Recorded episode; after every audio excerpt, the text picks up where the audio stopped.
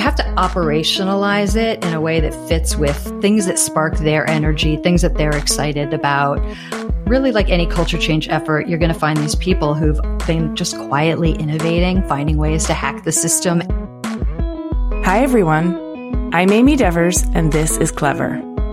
Today, I'm talking to civic and service designer Sarah Brooks. Sarah is currently serving as a design executive and IBM Distinguished Designer. She has also been a U.S. Presidential Innovation Fellow under President Obama. Following that, she was the first Chief Design Officer appointed at the U.S. Department of Veterans Affairs. With a background in life centered, entrepreneurial, and intrapreneurial design practices, and the ability to pioneer transformational change, she works at the intersection of research, social impact, and regenerative futures. And just a quick listener note while her story is ultimately very uplifting and empowering, it does include mention of a tragedy involving sexual violence and homicide. We don't go into details, but I did want to give you a heads up. And as you'll hear, her journey through profound grief following the tragedy is poetically intertwined with her career path and design practice and has informed how she shows up, fully present, with all of her humanity, to do the work of creating a world that works for everyone. Here's Sarah.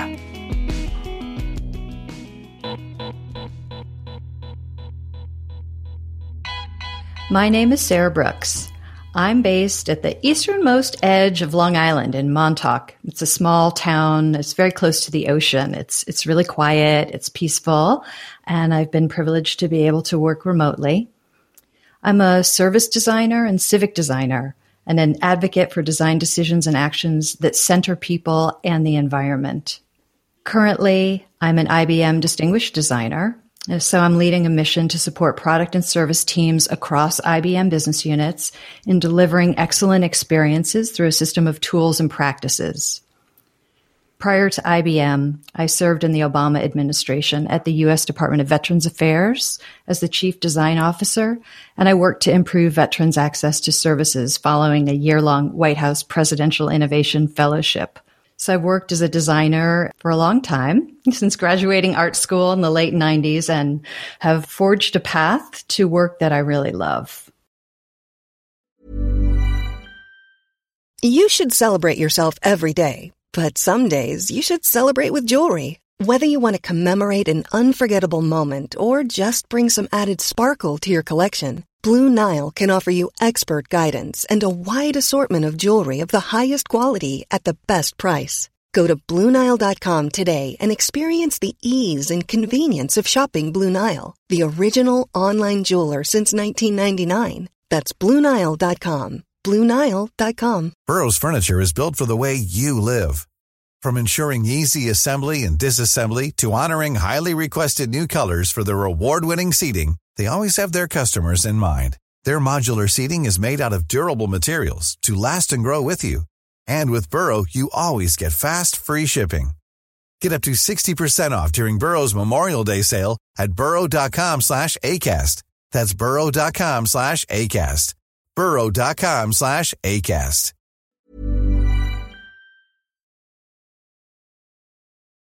I am very excited to pick that all apart and learn about all of it. But before we get there to what you're doing now, I always like to go all the way back to the formative years because I feel like it really sets the stage for the human that you are now. So, will you paint the picture of your childhood for me? sure. I was a Manhattan kid. I was born in the city and uh, lived in a little apartment on the Upper East Side. My mom was an actress and later she became a producer. And then much later, she became an executive coach. And my dad was a doctor. They both really loved their work. They were super engaged in their professions. And outside of that, they had a lot of shared interests. They're very connected through progressive politics. And they were both avid readers. They came from kind of different cultural backgrounds. My mom was raised in California. Her parents had moved before she was born. They came from Missouri, where they grew up. And then my dad's parents fled the pogroms in Ukraine. They made their way to America and they settled in New York. So my mom moved to New York to start her acting career, where she met my dad. They had me, and then two years later, they had my sister Melissa. So we stayed in the city in Manhattan until I was six, and then we moved out to Chappaqua. It's about an hour north of the city. It sounds very glamorous. The daughter of a doctor and an actress, and they're very progressive. I'm imagining the kind of a cosmopolitan, intellectual socialite situation. I do feel very privileged to have had a lot of interestingness in my family life. I think that's right. You know, they were both social and they did love to gather people in our home. There was a lot of creative culture in the house. They're both very curious learners. I think that all happened amidst this feeling of a very free range childhood. You know, we lived in this neighborhood that had all these kids and we would just play together in this network of woods and streams connected by all these different families' homes, right? And we just, we made forts and we ice skated and it was like very wholesome, you know, and then there was that home life of my parents bringing us into their world and really treating us like little humans, even when we were kids. They were very inclusive they really encouraged both my sister and I to explore our imagination and gave us really a huge gift of encouragement to pursue our interests without pushing any particular agenda. And so, what were those interests? What were you gravitating towards? I think I was a dreamy kid and I was always really curious about everything. I loved stories about like pixies and magical beings and flower fairies. And I think it was maybe spending all that time outside too. I really felt a sense of that aliveness in nature, particularly bonded with trees. It's funny because I still feel most grounded when I'm in the woods. I read like crazy. I drew, I painted, I did ceramics, I made little beaded jewelry, I meticulously decorated my dollhouse you know, I was just kind of into it all, you know, all the materials, all the things. Just, I didn't feel the boundaries around those things or that there were. Okay, I just went there with you for a minute. We're in the woods together. We're making a fort. We've got doll houses in there and we're totally arguing over the color scheme, but we love it. exactly. And like, how do you get the wallpaper to not buckle around those windows and door frames? That's tough. It requires some skills. So, what did you mature into in the adolescent years? When you moved to Chappaqua, did you still have access to the city? Were you still a Manhattan kid for most of your life? Yeah, I think I was. There was a lot of spanning between both of those worlds. So really kind of living in that that outdoors world and then heading back into the city. My mom and dad brought us in for a lot of theater. When my mom was in a show, we were there and or we were seeing her friends in theater. What was it like to see your mom perform? Well, the first time I went to see her perform, it was a learning moment for my parents. I think I went with my dad to a rehearsal that my mom was having when I was about four. And she was playing a role where she was this beleaguered divorcee, like going to the bank to try and get a loan and they wouldn't give it to her. And apparently I was sitting and I was sitting and I was sitting and watching it. At some point, I just burst out and said, stop being mean to my mommy. And I just couldn't take it anymore. I don't think I understood. then they explained the process to me. So it got to the point where later I loved it. I think theater is really magical and wonderful. And I was always really proud of my mom for being an actor. I thought it was a very brave thing to do. It is a very brave thing. I'm glad that that was the vibe that you were picking up on her bravery as well as her talent. And I'm glad that you protected her from that bad banker. I think I did my part. So, in adolescence, you're still enjoying the best of the city and the best of outdoors. And what kind of young adult are you maturing into and how are you expressing yourself creatively? You know, my parents were also really super grounded in a work ethic. You know, I started working pretty young. I actually started helping a neighbor organize a mail order business she had when I was in junior high school. And then in high school, I worked at like the proverbial terrible ice cream and burger joint in town. I was working and that was, I guess, helping me develop some discipline. but, you know, I think angsty and awkward, a very appropriate terms for how I felt most of my adolescence. I definitely went through a rough time and you know, I experienced a lot of exclusion in my school. Some of it came from other people and some of it came from my own internalized sense of what I thought about that culture. You know, it was very cliquey and I felt like a lot of the kids were cruel. Newsflash, kids are cruel. New to nobody, but like we all know this. But I was so sensitive and it really got to me and I really couldn't stand those cliques. So all of this, it kind of coincided with me bumping into the world of punk rock and the downtown art scene in New York City and the gay culture in New York City. So I started hanging out in downtown, which was way more fun than like the keg parties that were happening in the woods in Chappaqua. yeah, I'm with you. We know now as adults that kids are cruel. It's still new when you're a kid yourself. I experienced some exclusion myself. I still was like so disappointed. I just didn't understand how people would want to exclude other people. It just didn't make sense to me. So I'm sensitive too, and I, I, appreciate where you're coming from. And it's probably what drove me to the punk rock scene as well, honestly. I felt really accepted there. I'm excited that you found it. Was that your tribe? Did you feel like angry with the world or or rebellious or did you just feel like this is creatively free and really resourceful and it's more my people than the keg party people yeah, like I understand what you're saying though about just not understanding it. I think that was my fundamental challenge too. Like I just did not understand like why it just doesn't seem right. of yeah, exclusion. Like, right. Yeah, I'm just like you like these people in certain contexts, but in other contexts you don't. Exactly. Like this moral relativism. It was yeah. it was very dodgy.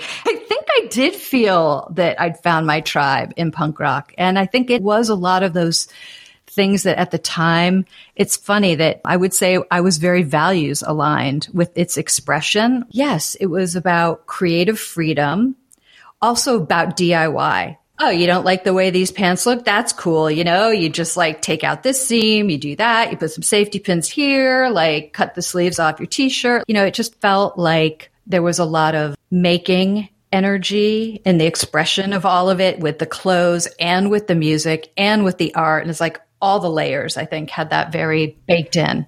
Yes, and the entrepreneurialism too. Like, you don't want us at your venue? Fine, we'll book this other warehouse or we'll make our own flyers and we don't need to be on your record label. We'll do, we'll record it ourselves. Like, the DIY ethos was so enchanting to me because it was complete creative freedom. F the rules. There are no rules. Like, and there was also a raw honesty, like emotional honesty that I really resonated with.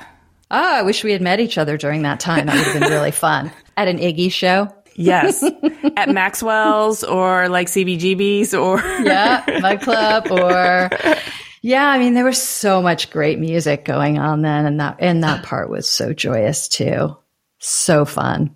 I'm guessing your parents being as progressive as they were, like they probably weren't frightened of your punk rock self.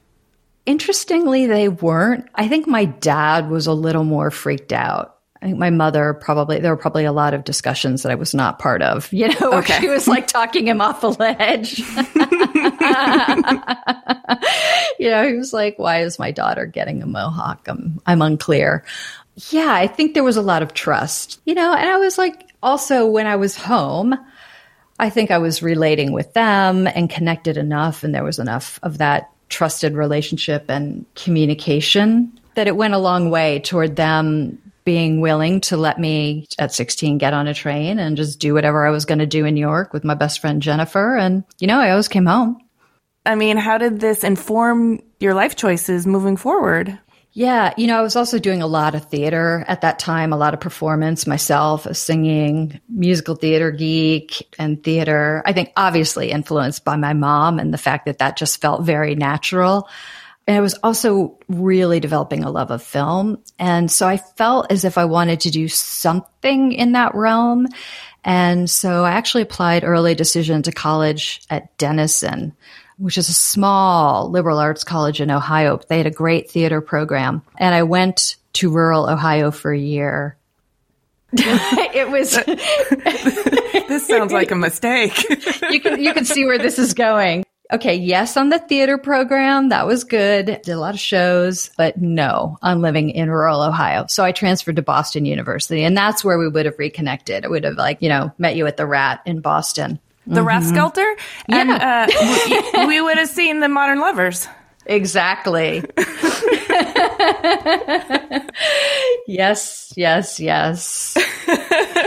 oh my God.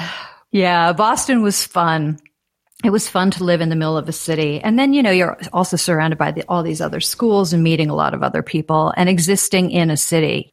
So I did a double major there. I did English and film. Mm, I was able to spend a month in London seeing theater. I did a semester in Paris and gaining some momentum there with my interests. And so then were you thinking actress, theater, film? Were you thinking producer? Where was this all taking you? I was thinking film director because it incorporated all the other arts. Like you have lighting, you have the sets, you have the costume, you've got the cinematography. It's like all those things that I'd been very hands on with as a kid. I felt like film blended those in a really beautiful way, plus the acting. It just felt like a medium that included all these things that I loved. Except my challenge was I was never interested in the Hollywood film of my moment. I was really interested in European art house cinema, Japanese, Indian cinema, you know, much more character driven kinds of stories still the dreamy nature, perhaps overshadowing uh, what was going to be possible. So I didn't know how that was all going to go together. But yeah, that was my that was my vision. Well, I mean, I like it. It makes sense. And not being sure how it's going to go together is pretty much everybody at that stage of life, right? Yeah, so true. You seem like you have a brain that likes to figure out systems, and being a director is sort of the galactic overlord of the system of creating a story in all of its dimensions. That kind of makes sense to me. So, did you graduate and then start your career in film and television? Yeah, I got to do an internship at WGBH, uh, the public television station in, in Boston. I worked on one show when I was in school. And then the year I graduated, it was like, it was a recession. It was a really hard time to find work. So I'd gone to Albuquerque, New Mexico with my college boyfriend who that was his hometown. I've just felt drawn to that place. Such an extraordinary landscape. It's just beautiful, beautiful, big sky, incredible light. Terrible idea from a career perspective to go to New Mexico, but I felt drawn to it. Uh, so that's what I did did find a job at the one decent production company in town. So I was so excited. You can imagine, right? It's like, it's yeah. a job. I don't know what I'm going to be doing, like working, helping the guy do all the things. Like there was one other woman. It was a very small production company, but they were starting to take on, you know, some a little bit of film work, like feature length film that work that was coming to town. And then they did a lot of commercial work. So I figured, okay, this is like a place where I'm going to learn chops the fourth week of work, my boss put a bouquet of roses on my desk and asked me out to dinner. So that was oh, the end of oh, that. No. such no. a bummer. Yes, it was so sad. I just didn't go back. It's like, no, I, I want to work. This is what I'm here to do. I do yeah. not need a date. I want a career path. Yeah, that was actually really hard. It was really, really disappointing and frustrating. And if it's the one good production company in town, I'm sure you felt like not only did you lose a job, but you burnt a bridge. Exactly, because he knew everybody else. And now he's been rejected. Right. That oh, doesn't Sarah, typically that go sucks. well for the. Yeah, it did suck. I was like, hmm, I'm in New Mexico. I'm broke. I have no job. like, what can I do? I worked like as a horse wrangler. I worked as a waitress. Like, P.S. I was a terrible waitress. I finally, finally, and it was through the underground art scene because Albuquerque has pretty interesting underground art scene. I was like starting to meet some people through the other woman in that office that I left. Uh, she'd been there a long time. So I, through her, I met somebody who was working at the public television station there It as KNME. So I got another sort of production assistant job basically on the crew and it was a public affairs show. So we were shooting on location every week. And then I was a little bit back in the saddle, like, you know, learning how to go on location and how to wind a cable properly and how to, you know, just kind of observing how that all works and what it means to go shoot on location. So that ended up being pretty interesting. But after the end of a year there and then doing that, I, I got a job offer back east um, at a theater. It's called the White Barn Theater. It's a regional equity theater. And the opportunity was to be assistant house manager. So I went back to Connecticut to do that job. And then from there, I started freelancing a little bit as a production assistant in New York City. Kind of just started to find my way through that ecosystem. Sorry, I have to ask about the boyfriend. Did you leave him in Albuquerque or well, he actually became a really famous comic and podcaster, but he and I broke up at the end of college. So he wasn't even part of the picture when I went to New Mexico after college. I just went. It was just because I'd been there, you know, and as a kid from the East Coast, I hadn't otherwise ever been there or even been to a desert environment that was quite like that. I just got super captivated with it. Small details are big surfaces, tight corners are odd shapes, flat, rounded, textured, or tall. Whatever your next project, there's a spray paint pattern that's just right. Because Rust new Custom Spray 5 and 1 gives you control with five different spray patterns. So you can tackle nooks, crannies, edges, and curves without worrying about drips, runs, uneven coverage, or anything else. Custom Spray 5 and 1 only from Rust-Oleum Hiring for your small business? If you're not looking for professionals on LinkedIn, you're looking in the wrong place. That's like looking for your car keys in a fish tank. LinkedIn helps you hire professionals you can't find anywhere else, even those who aren't actively searching for a new job but might be open to the perfect role. In a given month, over 70% of LinkedIn users don't even visit other leading job sites. So start looking in the right place. With LinkedIn, you can hire professionals like a professional. Post your free job on linkedin.com slash people today. Clever is supported by Tools and Weapons, the podcast hosted by Microsoft Vice Chair and President Brad Smith. A recent episode took Brad to Venice, where he connected with Yves Ubelmann, a partner whose company, Iconem, has developed a game changing technique for creating digital architectural models so comprehensive they've been dubbed twins. During the relative quiet of the pandemic, And his team used drone captured photography and powerful AI to create a full scale digital twin of Venice, a city threatened by climate change and over tourism. On Tools and Weapons, Yves tells Brad how he's using this incredible technology to help preserve some of the world's most endangered cultural heritage sites in pristine detail so they can be studied and appreciated for generations to come. To stay current on some of the most innovative people working with AI today, follow or subscribe to Tools and Weapons with Brad Smith wherever you get your podcasts.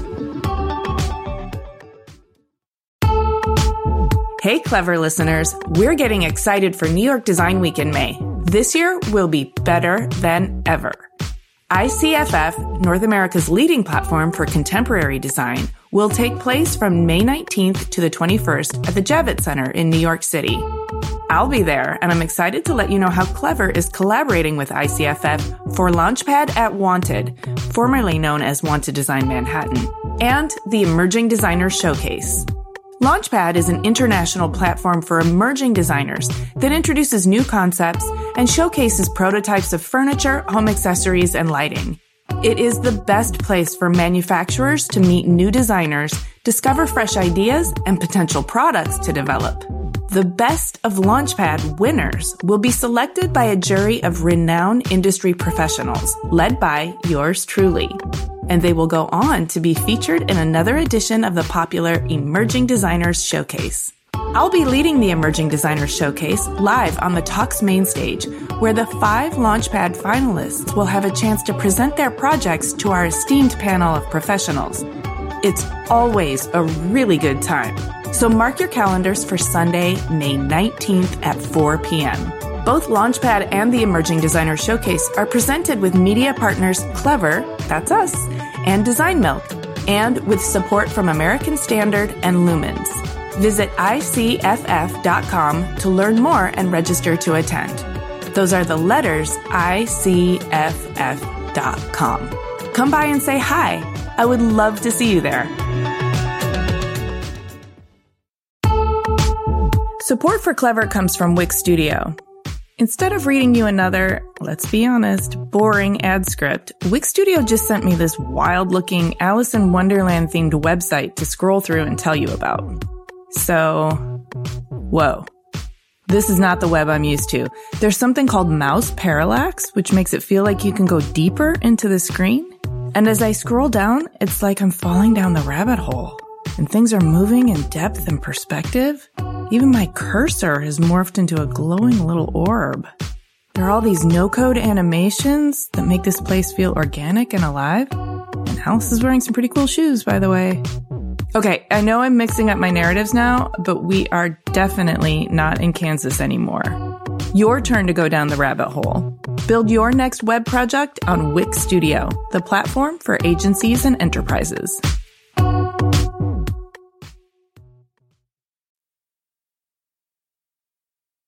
I'm up to speed now. Now you're back after the Connecticut house manager job. You're doing freelance in New York City as well. Yeah, I worked a little bit on music video and was I actually I got a full disclosure, the same damn thing happened to me on a set. It's sad because it's obviously still a pattern that continues, right? Of just getting hit on in an unwelcome way, right? So yeah, I was at a really hip and happening production company. The dude who was married to his wife who he had the production company with Oh my God. also hit on me after a shoot. So I was like, okay, that's not going to work either. So it's just trying, you know, just trying to figure out how to move through the world. I found this so frustrating as well because I knew how to politely say, no, I'm not interested to somebody who was a friend or a stranger. But when it happens in the work setting, you still have to say politely, I'm not interested.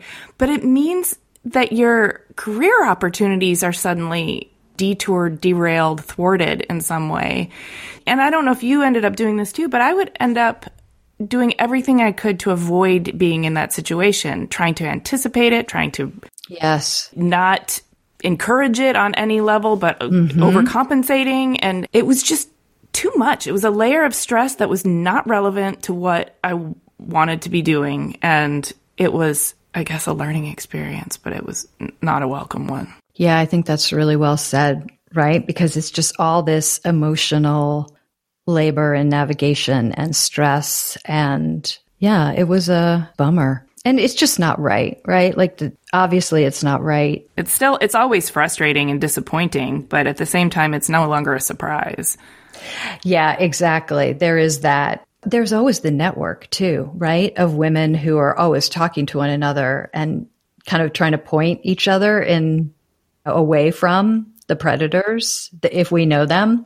Not that you can map that territory fully. I definitely felt as if there was some solidarity there about women having each other's back and just learning to navigate. But what happened next, though, was really the thing that stopped me in my tracks, which was that my younger sister was murdered in an attempted rape in California where she had been living. Oh, Sarah.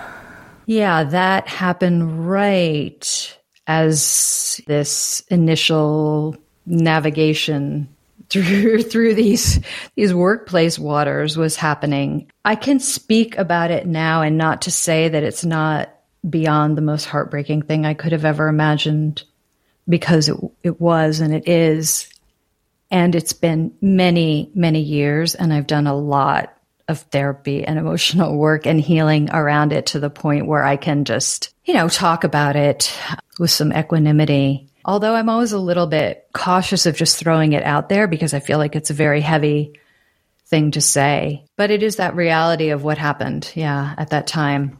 Well, I appreciate you sharing that with us. I can imagine it would be hard to talk about your life without sharing that because it's such a big thing that happened. And yet, when you do share it, it's like, okay, you don't know this is coming, but get ready for a wallop. Um, I'm about to tell you something.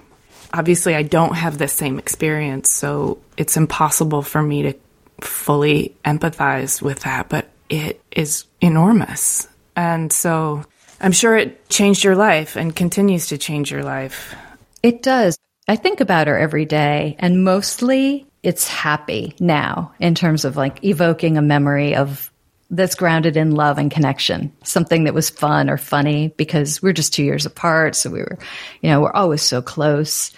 And you're the big sister. Yeah, that was hard. The survivor guilt is really difficult. And I think the post traumatic stress was really, really intense. I mean, that level of grief is extremely dissociative and I was really far outside of my body for a very long time. And really because I just couldn't do daily life, I found a great therapist. I began going to therapy twice a week and I would do two hour sessions and my therapist was extremely compassionate and she was really skilled at coping with deep grief. She'd been through many of her own traumas. She'd done her own healing work and and she shared, you know, not overshared, but like had great boundaries, but shared in a way that allowed me to feel as if there was somebody who understood very, very deep grief and had moved through it. That was a major kind of part of how I redefined my job. My job at that moment was like, okay, stay alive because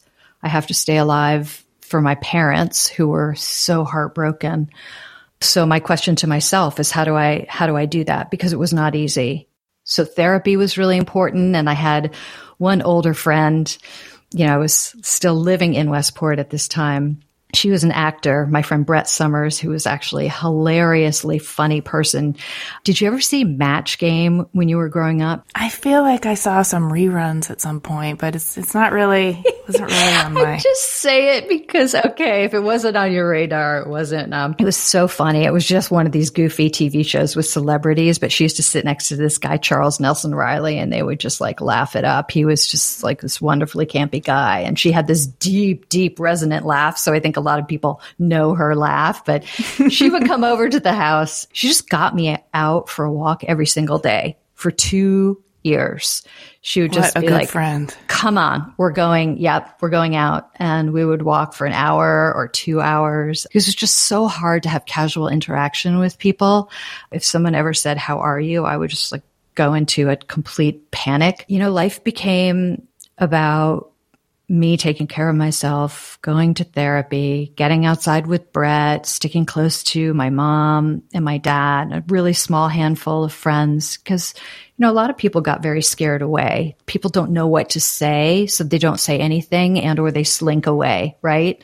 Because they're freaked out, understandably. And I also understand people not knowing what to say. Like there is no right thing ever to say for deep grief. Like as I process it now and think about it now, I f- often feel that people felt as if they had to like have an answer. There is no answer. There's just, for me, what was so helpful was just when people were able to be with me however I was, you know, however unraveled I was, and who could just, just hang.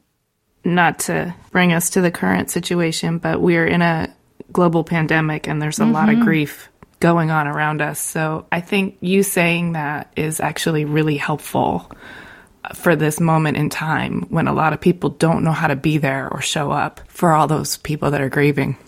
It's so true. I think about that a lot. That's yes, there's so much suffering right now and so many levels and types of grief and so many different types of losses, right? Cause so many different dimensions it's hard. I, I feel though the best way and the only way for me that I've ever had any success with is to be present with the grief. It's just moving through it and feeling it and processing it and composting it as a way to get through it.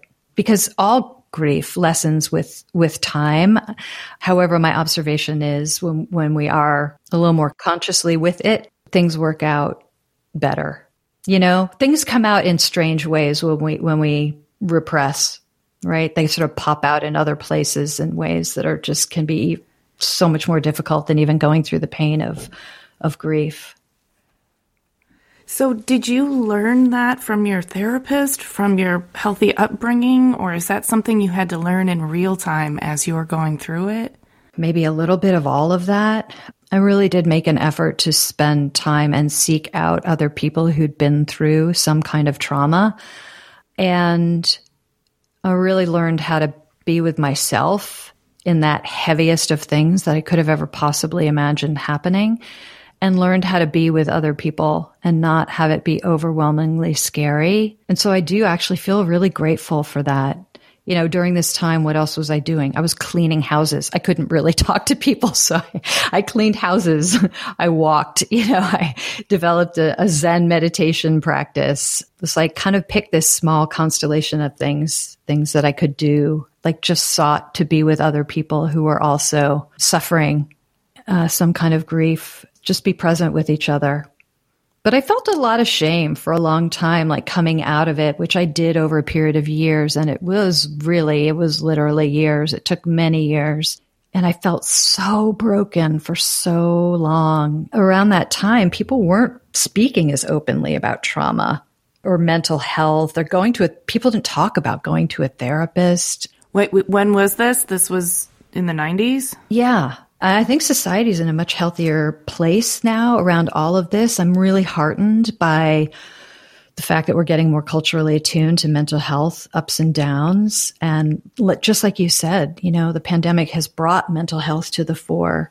And I feel like people are sharing. I'm hearing people speaking about, you know, methods that are helping them. People are talking about EMDR and DBT, different types of talk therapy. Like there's all kinds of therapy modalities out there. And, and um, I'm hearing a lot of people talking about them in different kinds of um, podcasts and meetups and here and there, mm-hmm. but out in the public, right? And across all different kinds of professional communities, not just, mm-hmm. you know, self help communities.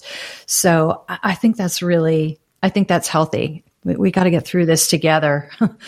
Yeah, I agree. I think it's been destigmatized to a degree where we can all sort of eh, talk about it. It's been normalized so we can talk about it and be kind of honest and not have to be ashamed. And that's what I was going to ask you is like, is that what the shame was about? Is just like you thinking you should be okay when you weren't? Yes. You know, I think I probably had a pretty tough edge. yeah. coming out of coming out of those high school college years. Yeah. Yeah. yeah, pretty sure that was true. And you know, it, I just feeling so flattened really took that edge off and I felt so vulnerable without it. And I felt like you know, in New York, a lot of people are like, oh, you know, it's touchy feely stuff, blah, blah, blah, blah. Like, don't want to talk necessarily, don't, didn't want to talk about feelings. And so I felt, yeah, the shame was like, well, I do want to talk about feelings. I need to talk about feelings. I'm just learning how to function again as a re put together, put back together person. I couldn't pretend everything was all like calm, cool, and collected. There's just no way I could even like create a veneer or a facade of that. So I just felt very exposed all the time. And I think that was part of the source of that shame too. What an intense journey. I feel like in the searching for positives kind of way, you probably learned so many practical and deep and valuable life lessons that have, you know, made you a stronger individual, not tougher, but more resilient I hate that you people think you can't be tough and sensitive at the same time. Yes, you can. It's just toughness means that I'm able to, you know, endure a lot. It doesn't mean I'm not feeling it while I'm enduring it. Yeah, totally. One of my favorite coworkers from my San Francisco days had a daughter who was about nine at the time she and my friend and I were working together. Her daughter met me and said to her mom, I like Sarah. She's tough and cuddly. Perfect. I was right? Like, yeah. Yeah, I think that's kind of what you're speaking about. but to experience being so flattened, as you said, and putting yourself back together, I'm sure you gained wisdom and a perspective that informs your creative career, but also informs just the very way you navigate the world and other people. It does. It really does. And I've been in this mode now for so long. And I'm so grateful for what I did learn along the way. You know, I tell my friends and my family that I love them a lot. I do have some sense of today is the day. Like we have now. I don't know about later. You know, like this is it. Like for all intents and purposes, this is it. We're, you know, this moment. So I feel that it's a gift to be more grounded in the moment as a orientation to life, which is something that that time really gave me, in addition to wanting to just be more emotionally honest with people and express love. It's like that, you know, I feel more love and more joy now, and I'm more sort of excited to share it because I've known such sadness and, and grief. So it's all kind of like the high corresponds to the low. Are you better able to like cultivate joy? I think I find joy in very simple, simple things. And always to me, connections with people are still the most important thing. I mean, I'd like to say that I never get hooked, you know, by the BS in life of like, you know, it's about just getting the most toys and the status and, you know, all this kind of stuff. Like, but I'm not immune. However, I definitely have more of a perspective on people connections, human connection being the most important thing, authentic human connection and emotion. And so I work in business now. I just I feel like it's really important to be a full human and not be a business robot. So this is making sense then that full honest human connection is one of the reasons you forged a path and designed for social impact? Yes, I think that's exactly right. So can you kind of trace the path for us from, you know, putting yourself back together to working in business now sure. and not being a business robot? not a business robot. I'm sure there still are a lot of business robots you work with, and so you have to almost teach them how to let their circuits um, fray into becoming a real human. Or else they're giving me side eye. I don't know, one or the other. So I, I think after I felt strong enough, you know, coming out of those years of years of grief, I went back to school and I, I chose to go west. I went to California College of the Arts and I put together a degree that was digital media, it was printmaking, it was sculpture, textiles. And so when I graduated that, it was 96 and really, you just couldn't walk two feet down the street without stumbling over a tech startup. You know, that industry was just attracting people from every different discipline. And so I fell into that work and I started as a producer, you know, kind of went back to drawing on that film background. Then I started to slowly move into the field of user experience as it was coalescing and developing. And I worked across a bunch of industries and media, healthcare, financial services, education. Worked at a lot of startups and it felt a lot like film. You know, it's like a very ensemble nature of the work when you're like, hey, we're going to make a product, we're going to put it out into the world. A lot of that work was fun in those early days of the web and I would loved that things were constantly evolving and it was very DIY. You know, it really helped to be super curious and there was always more to learn. But like even in that rev, the next rev of work, it was still super male dominated. There were very few women leaders. The aggressive style of leadership was, was the thing, you know? So it was a struggle in that way. And I was kind of a bummer. I didn't see very many models, but I just kind of kept going. I kept going because I was building chops, you know, and it was like in this take two of my career, you know, I just would find that every workplace gave me a different perspective. And as I was saying, like going through all those industries was interesting. But about a dozen years into that, I did get pretty burnt out on that venture backed startup scene. And I really wanted to connect with people who were interested in shifting those kind of social, economic, ecological conditions and moving toward greater equity. But I had no earthly idea how to do it. So I began researching people who were doing projects that I thought were interesting. And I found my way to this network of impact investors and foundations and social entrepreneurs who their work was super enlivening to me. So I just started reaching out to people basically and building relationships and this is fully gutsy from somebody who had a hard time being around people just a few years earlier. You know, I think there was a little bit also of that kind of like, well, what is there to lose? Like, I don't have anything to lose. Like, I just lost the most important thing, like, and I lived, you know, like, this is, this is not a big deal. Um, so it gave me a different bar for, I guess, for that too, for my original kind of base level of chutzpah. One of the people that I had crossed paths with made a really strong impression on me was Maria Giudice. She was the founder of a design firm. It was called Hot Studio. She and I are about the same age. She grew up in Staten Island. She also loved Rocky Horror. Mm-hmm. she, uh, was a, a, pioneer in digital design and she grew this studio into a real powerhouse in, in San Francisco. And I had done a couple of consulting gigs along the way there. And in 2012, I pitched her on this idea of establishing a design practice that was going to be specifically focused on social impact. That studio was already working with a lot of nonprofits. It was already in her DNA to do that kind of work. And she thought it sounded interesting and she was game. She's really gutsy too. She was like, yeah, let's figure it out. The like the economic models are weird and difficult. We don't really know like how to do it, but let's just let's try and, and figure out what we can do. And so we supported a bunch of nonprofits. It was so fun. I loved the culture, the creative culture that she created. It was very supportive, very embracing of risk taking.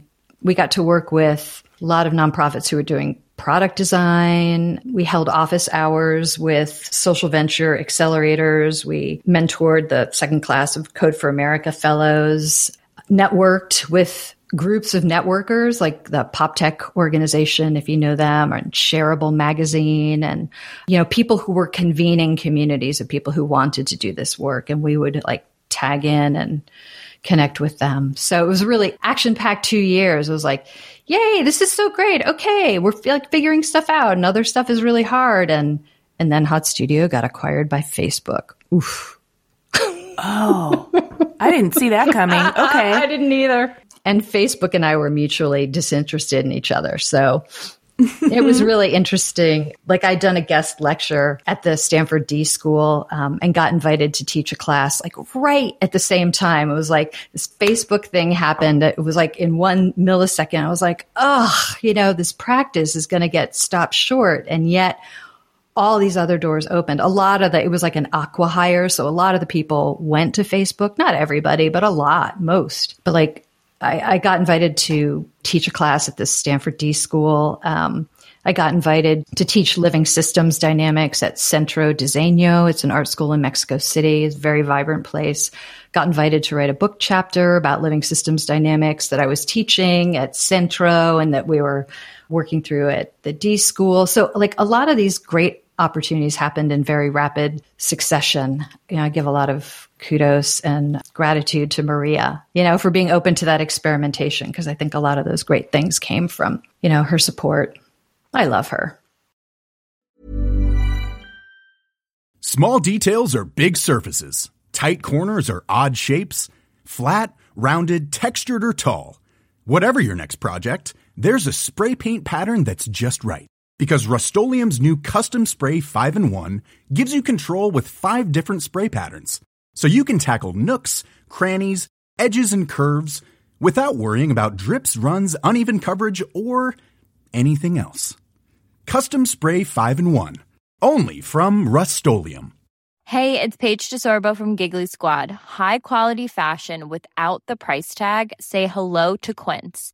I'm snagging high-end essentials like cozy cashmere sweaters, sleek leather jackets, fine jewelry, and so much more. With Quince being 50 to 80% less than similar brands.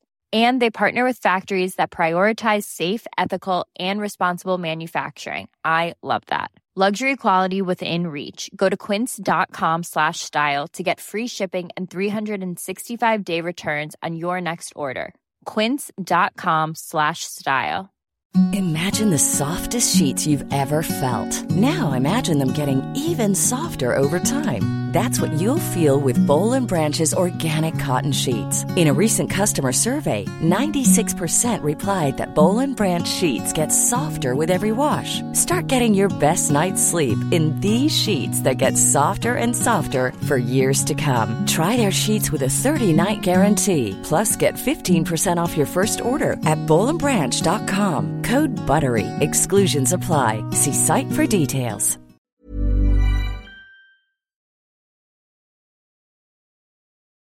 I love too that it sounds like just as you were getting going on this thing, it could have felt like it got derailed, but it really didn't. You just leapt over to some of these other opportunities that were coming in rapidly and cobbled together more work for yourself.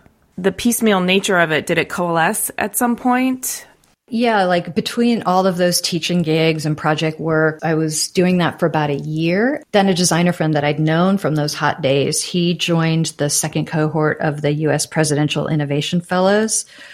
It's a one year fellowship that President Obama started to bring private sector innovators into the public sector. So my friend and I were catching up after he'd been in that work for a few months and he was so enthusiastic about it and he was raving about it. And I just thought, oh, that sounds really interesting. I've never worked in government, don't know anything about that system, but I'm really curious. And so I applied to that program. Much to my surprise, got invited to join the third class of fellows. So I quickly Hot transitioned, damn. yeah, into this like, now I'm going to learn what work in the federal government is like for in this whole sort of um, civic tech space. That was 2014. Yeah. What a cool thing to suddenly be working for the government and being able to sort of use your social design lens on the civic space. What did that look like? And you were you were with the Department of Veterans, correct? That's right. There were a group of 20 something fellows at that time, and each one was at a different federal agency, or maybe, you know, in our case, actually at the Department of Veterans Affairs, there were four of us innovation fellows. It's a huge organization. We were all doing slightly different things. It was a big culture shock to enter the federal government on so many levels and get to understand enough about the way things worked to see where design approaches could be helpful. The fellows program was really good at doing onboarding, though, I think, into um, the culture of government. That would be important. Yeah, it was really important. I think in the work that I was doing, my team was really lucky because we got voluntold about from the secretary of the VA, like CEO equivalent. At that time, basically told us where he wanted us to focus efforts. So it was nice to feel like, you know, what we were working on lined up with what his priorities were. And it was nice just to have access to that kind of alignment from this perspective, from out here, never having worked for government, it seems to me like an organization like that would have been around for long enough that it would be kind of baked in place. Just in that the systems and protocols in place would be hard to change. So, how was design able to help? You're right. Change is hard. I think what I've since learned is like it's hard in every large organization. It's probably just hard for people, period. Oh, it's totally hard. Right. But somehow, like, maybe we could forget, like, these organizational cultures are made of people, right? So, yeah, why, why would we think it's going to be easy? That kind of environment, having support from senior leadership is critical, but it's insufficient to embed change that's going to last. It's really important to partner with people who are the career civil servants. You know, it has to be about partnering with people who are going to take the work forward, like after the people who are just there for a short time step out. So you have to operationalize it in a way that fits with like people's incentives, their roles, things that spark their energy, things that they're excited about.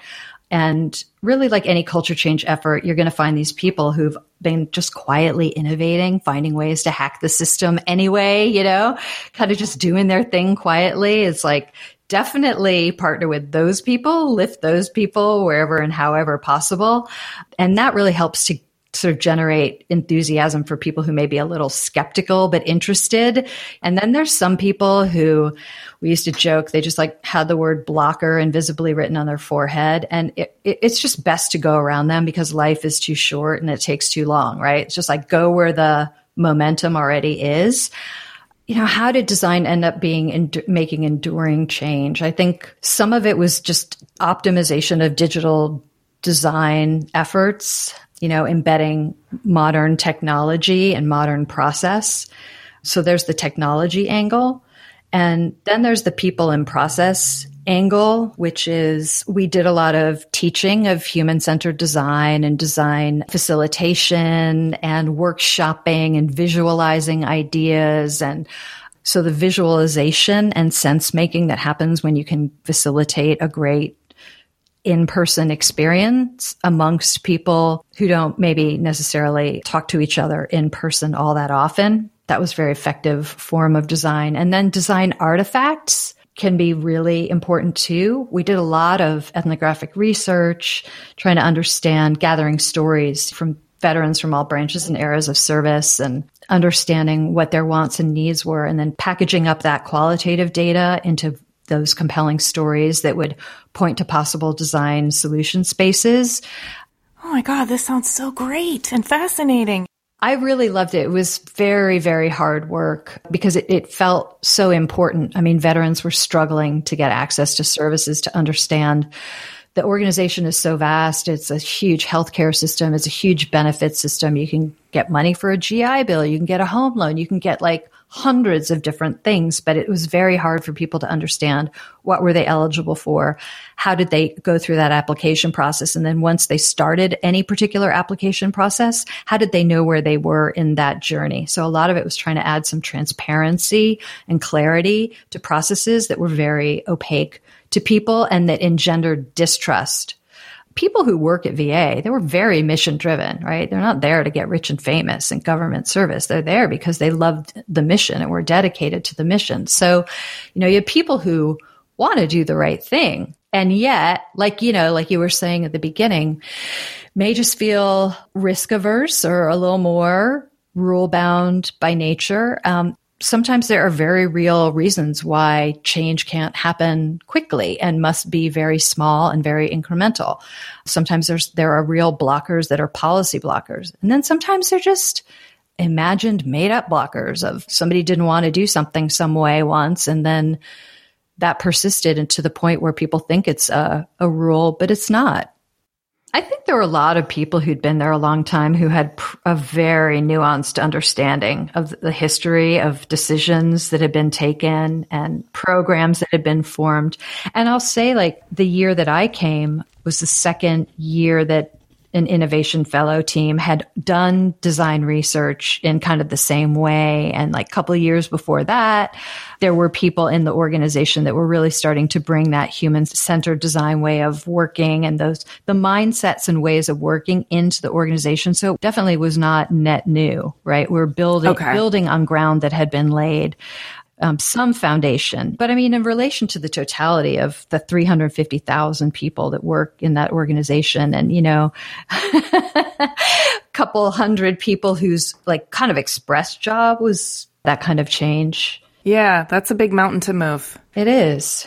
So, what does your work at IBM like look and feel like and taste like for you? Yeah, working in the federal government was actually a great training ground for IBM. So organizations are about the same size, almost the same age, and IBM is very much in transformation with design playing a major role. So, I've been there coming up on 4 years and as I mentioned at the top, like I'm leading a team that's inside a design program office. So we're a center of competency that supports IBM's network of designers. It's about 2,500 people. We're working on developing and diffusing standards and practices that help IBM create better products and services. So we work really closely in partnership with functional leaders, with teams across the business in themselves in very different aspects of the business. And then also in our services organization. It's complex. It's a lot to navigate. It's all the people stuff. It's all the how do we operationalize something because you can't make impact on IBM just doing little, like curated, tiny little projects one at a time. Like you'd be there for 300 years, you know? So you have to figure out like how you could do something that can scale across this large organization. So, you know, I feel like I'm still learning so much about all of that domain, organizational change from that design led lens. I love it. I'd say right now, there's a racial equity and design work stream that is one of the things that is most inspiring me. It's led by a group of our black designers, and they have just been rocking it. They released a site last week. It's a call to action, there's a field guide, they've done a podcast, and they're really looking to give practical steps that designers can take toward, you know, creating cultures of equity. And we're working on it within IBM. Did you say it's called call to action or there just is a call to action? Oh, there is a call to action. They have a sort of manifesto about racial inequity. So it's called racial equity in design. And and this is available to the public. We can all mm-hmm. and we can all learn from this in terms of building those cultures. Yes. And is this something that you're witnessing or that you're actively involved in?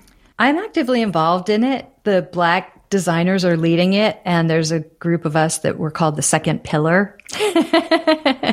Nigel prentice who's he's kind of orchestrating he's a leader orchestrating the other the other people in that core group. He he chose the word pillar because he's like you know we stand alongside each other. It's not hierarchical. And i'm like yeah but you guys are leading totally. He's like yeah but you know there's a group of other designers within the organization who are supporting that group in their efforts it feels like one of the most important things to me. I mean, I just, I want to see design cultures in every organization where people look like the world. It's so critically important and we're so behind the ball, just desperately needed. So I feel really, really happy to be a part of it. Well, I 100% agree, and I'm happy that you're a part of it too. And I'd love to learn more about the sort of nitty gritty of how something like that or another one of these projects that you've talked about that need to scale across this enormous organization. What I'm getting at is I'd like to know about your creative process and, and what that might look like. Like, how do you start to assemble the ideas, the thoughts, the tools, the work, the education, the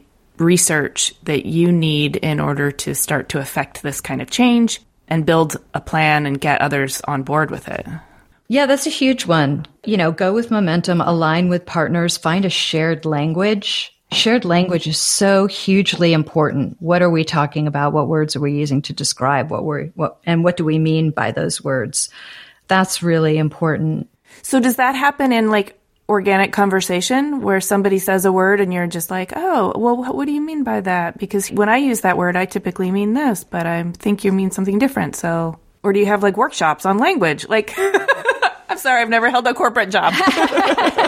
I think a lot of, of it is developing flexible frameworks, and the frameworks themselves are, are so a visual conceptual model that shows the relationship of the parts of this system of change to one another and names them explicitly and specifically. So, for example, when the IBM design, uh, one of the first things IBM Design Office did was to scale what they call enterprise design thinking. So they looked at the hundreds of methods of design thinking that are out there in the world, picked a small handful that felt like they would be very appropriate for helping teams understand customer needs, like put the customer first, make, learn, iterate.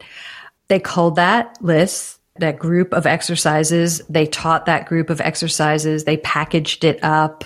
You know, they created a little badging system that had multiple levels of, you know, like I'm a beginner, I'm intermediate, you know, those weren't the words, but beginner, intermediate, advanced. And they had a badging system so that you could do asynchronous learning. Like there were a lot of those kinds of parts and pieces so that the work had a model that was simple enough, understandable enough, and then kind of diffused through that sort of mechanism. That's one example. Okay, that was really helpful. Thank you for, for spelling that out for me. Another follow up question to your creative process is in the beginning, you said that you advocate for people and the environment. So there's clearly a sustainability angle in your values. How does that factor in? I often think of this thought from Buckminster Fuller. This is what I consider like the best design brief ever written. It's that our challenge is to make the world work for 100% of humanity in the shortest possible time through spontaneous cooperation without ecological offense or the disadvantage of anyone. Pretty intense, right? Yeah. it kind of says it all. it does. So I hold that in my mind's eye, you know, as this, yes, it's the people systems. And as people, we live within a biosphere. We're on a planet. Let's look through that lens as well. And let's like understand our power structure, our use of resources, our resiliency. How much are we regenerating, designing in ways that regenerate? A physical environment and or a social system Or are we not doing that? Are we perpetuating structures of inequity or designing inequitable structures through not considering deeply enough? That sounds to me like you're constantly learning, but like that all sounds Im- not to be a pessimist, but it sounds almost impossible. So, how do you weigh the lesser of s- certain evils or still guide the whole project towards the greater good, but having to, you know, work with some trade offs? I actually think it is possible to do it. Oh, It's good. ma- I, I actually do. That's optimistic. Yeah. I mean, we could. These are choices. You know, we could do this. But will we? And how can we? And what are the things we need to learn in order to do it?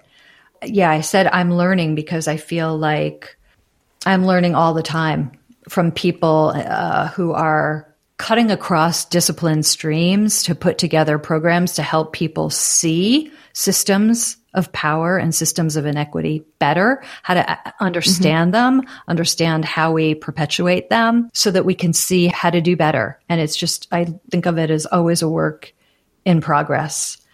I see now how being in the present moment really helps you do that. I don't know why. I just got this vision of you being at the energetic center of a mushroom cloud and like directing all of the energy and the, and the mushroom cloud not being a nuclear explosion, but being this expansion of the universe in the towards the greater good. And you sort of funneling in that really present moment, energetic way, funneling all that you're learning and all of the energy and all of the social interaction in your life toward that. Yeah, that's the practice. Well, thank you for doing that. And thank you for breaking it down in a digestible way so that I think a lot of us can also wrap our heads around how we can believe that that's also possible and then also get clearer on the ways that we can move in that direction. This phrase, like move at the speed of trust, uh, it should be attributed, and forgive me because I don't know who said it in my mind right now. I can't think of who it is, but I, I think it's just my experience has been that that's true, that that is the way forward, and that is what works, is to move at the speed of trust. That makes so much sense. Doesn't it? And you could just, it's so relatable, right? I mean, we could just relate it to our own, like every interaction, right? Things don't move forward if there's no trust. Like we couldn't be having this conversation if we weren't in a trust flow with each other. It just wouldn't go anywhere useful. So it's like you, it goes, it fractals out. This is how we do it. One to one connecting and then until we get to many to many. That's it. That's the way forward. I'm surprisingly moved here at the end of this interview, and I just I'm so grateful that you shared so much of your intellect, but also so much of your humanity with me. This has been really wonderful. Thank you so much.